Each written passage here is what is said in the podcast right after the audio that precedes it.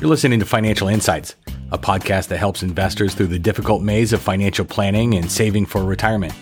I'm Brian Ullman, and I'm a financial advisor and certified financial planner at Ford Financial Group. And together with some guests and other advisors at my firm, we're talking about the issues and questions relating to finance that face our clients every day.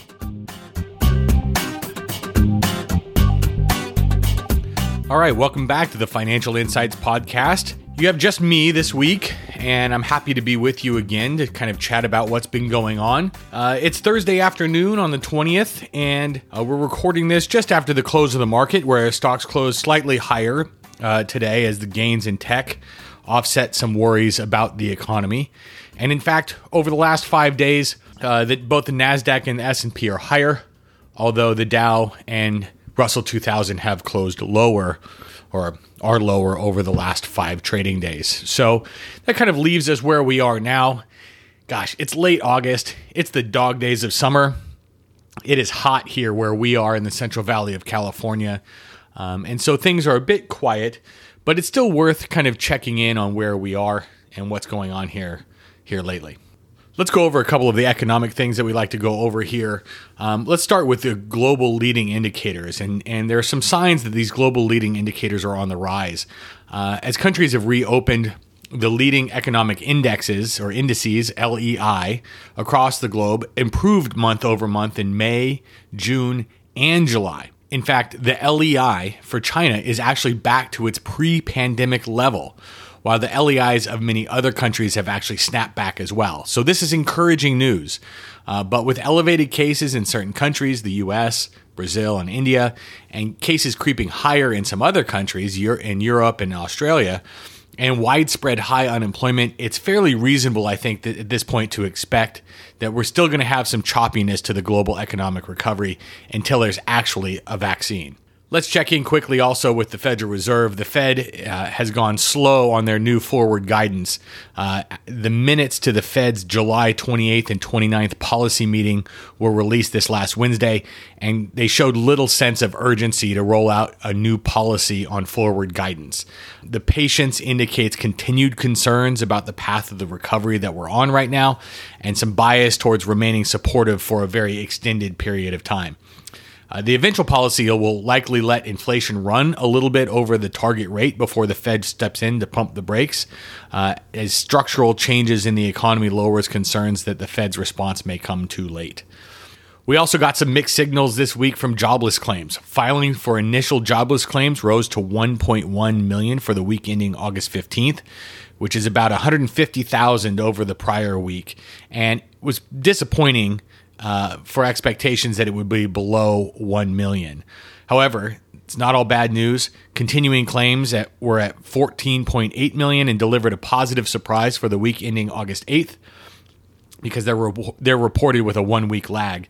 Uh, it, and it fell. Those uh, continuing claims fell more than six hundred thousand week over week, according to the U.S. Bureau of Labor Statistics. So, still high claims, elevated unemployment, and fading stimulus set up a, a, or paint a picture really for a kind of gradual recovery in the months ahead and not some V-shaped snapback um, like we hear lots about uh, if you're watching enough cable news these days. Let's also touch quickly on a technical update. Uh, the new highs that we reached didn't last long as the S&P 500 index pulled back last Wednesday um, after reaching an all-time high of 103 trading days after the March lows. Low put to call ratios, tepid breadth, and elevated sentiment may pose a near term tactical risk to markets, but support at the 3150 or 3200 level in the S&P remains the first level to watch for any consolidation. We also saw some waning momentum in the precious metals space, um, and LPL Research is keeping an eye on that side of things for us.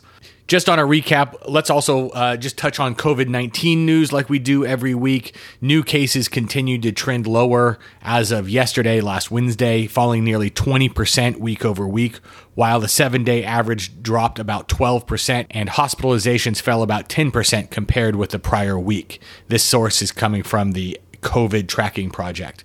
We've seen some flare ups in Germany and South Korea, which is concerning. And Spain is reporting its highest number of cases yesterday since April. We also don't have any word on any progress on a potential scaled down stimulus package coming from Washington. So uh, we have to wait and see as the sausage gets made, if you will, from Congress. I want to pivot now to touch on some financial planning items here. At Ford Financial Group, of course, we help clients with their investments and their investment planning, but we also like to focus on money management and retirement planning and all of the other things that touch on a person's financial life. And so today I wanted to talk about some habits that can work against wealth creation as we talk not just about markets but also about financial planning. So the question really is are you undercutting your efforts to build wealth? Good money habits can help you as you save and invest for the future, but bad habits can leave you treading water financially, where at the end of a month you wonder, where did it all go? So, I wanted to quickly review three bad money habits you should try and avoid, and this can help you on your path to financial stability and uh, working toward a secure retirement. So, number one, not saving enough. So instead of paying themselves first, some families pay others first. Dollars they could save and invest are instead spent on consumer goods and services they don't truly need. I saw a tweet not too long ago that said if you if you're about to to buy something online, go around your house and look. You probably not just have it already, but you probably have two. Money that could be saved and invested for tomorrow is spent today in those cases, and there are areas most likely in your life that you could probably cut some costs. So take inventory. See if you are if you have some subscriptions that you have still that you're not using. I know in our household we were subscribed to an audiobook subscription service and nobody was buying or listening to audiobooks. And so that's an example where you can cut some of these costs and use that money to save. The second item here is carrying too much debt. Every effort should be made to reduce the size of your credit card bills, your student loans, and other consumer kinds of debts that risk siphoning money away from the pursuit of your long range financial objectives. Not all debt is bad, I will say that. Many people have mortgages. If you're going to buy a car, people often use auto loans with low interest rates to help make that happen. But things like credit card bills, student loans, and consumer debts zap your purchasing power down the road. So be wary of carrying too much debt. The third way you might be undercutting your effort to build wealth is by investing too conservatively. Historically, equity investments offer the potential for double digit returns when the markets perform well. Fixed income investments are frequently dependent on interest rates, and when interest rates are low, the return is greater there. When interest rates increase, however, those bond investments are subject to an increase loss of principal. So accepting some risk along the way may give you as an investor a chance for a greater reward. So keep that in mind as well. Are any of these habits slowing your wealth building momentum? Why not see where you stand today and gauge the potential positive impact that can come from paying yourself first and adjusting the way you invest? If you want some more help, whether it's saving, carrying debt, or whether or not you're investing too conservatively, I would suggest go to our website and give us a call. Our website's fordfg.com. You can email us at info at fordfg.com.